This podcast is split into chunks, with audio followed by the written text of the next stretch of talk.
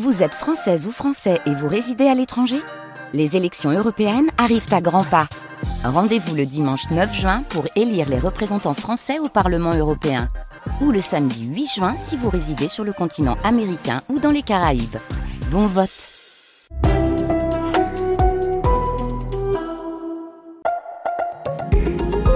Un podcast France Culture.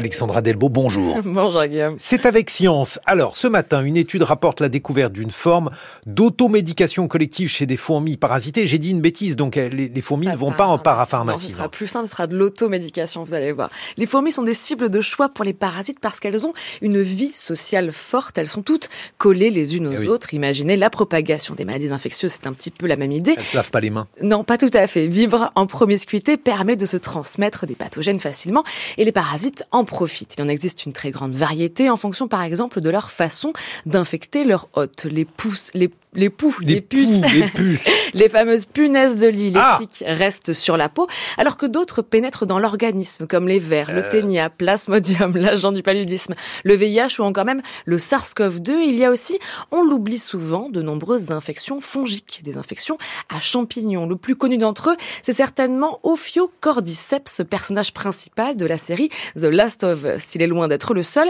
mais si on connaît aussi mal les parasites, c'est parce qu'ils sont très difficiles à étudier par définition, le parasite ne se développe que chez son hôte. Pour détourner cela, ces scientifiques ont étudié un parasite généraliste des fourmis, facilement manipulable et cultivable en laboratoire. Audrey Dussutour est directrice de recherche CNRS au Centre de recherche sur la cognition animale à l'Université Toulouse 3 et co-autrice de cette nouvelle étude parue dans Current Biology habituellement, les parasites, c'est très difficile de les élever en dehors de leur hôte, parce qu'ils sont dépendants de leur hôte. Et nous, dans notre étude, on étudie un champignon qui est généraliste, qui s'appelle Metarhizium, qui est beaucoup étudié euh, parce qu'en fait, il est utilisé comme un moyen de lutter contre les insectes, parce qu'il n'est pas du tout spécialiste des fourmis. Il s'attaque à tous les insectes. Et par exemple, on l'utilise pour lutter contre les termites. Et l'avantage de Metarhizium, c'est que c'est un parasite qu'on a appris à élever en laboratoire dans des boîtes de pétri ce qui est extrêmement pratique, ce qui a permis dans cette étude d'un côté de regarder les besoins nutritionnels du parasite, de son hôte et de son hôte infecté par le parasite. Euh, notre but était de voir comment en fait l'hôte modifie en fait ses besoins euh, nutritionnels, la façon dont il va aller récolter de la nourriture s'il est infecté. Et donc pour cela, on voulait absolument savoir quels étaient les besoins du parasite, pour savoir si c'était le parasite qui orientait l'hôte lors de sa récolte alimentaire, ou à l'inverse, si c'était l'hôte qui cherchait à se débarrasser du parasite en mangeant différemment. Quand Metarhizium, ce champignon parasite, pénètre la cuticule de la fourmi, il va prélever des nutriments dans l'équivalent de son sang. Ces nutriments vont donc nécessairement manquer à l'autre, mais quels sont-ils?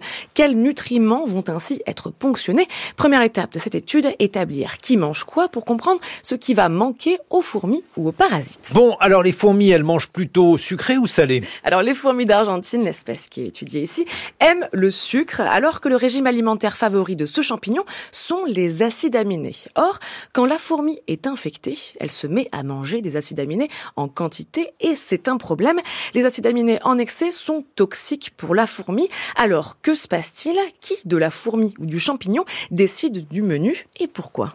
Finalement, si la fourmi infectée ne souffre pas d'un excès d'acides aminés, c'est qu'elle les utilise, ces acides aminés.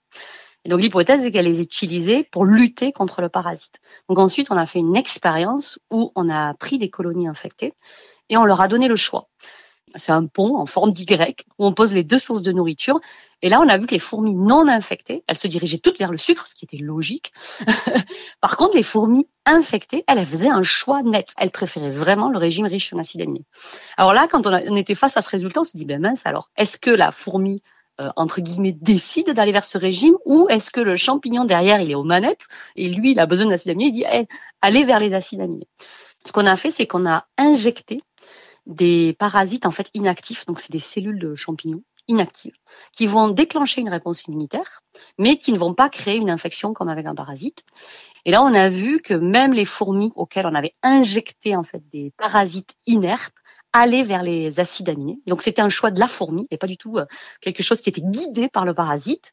Donc les fourmis, elles allaient chercher les acides aminés pour pouvoir en fait produire une réponse immunitaire face à ce parasite. C'est donc la fourmi qui décide et c'est une forme d'automédication, pas besoin d'aller en pharmacie. On connaissait les fourmis qui manipulent individuellement les antibiotiques des champignons. Cette fois, c'est une preuve d'automédication collective par la nourriture.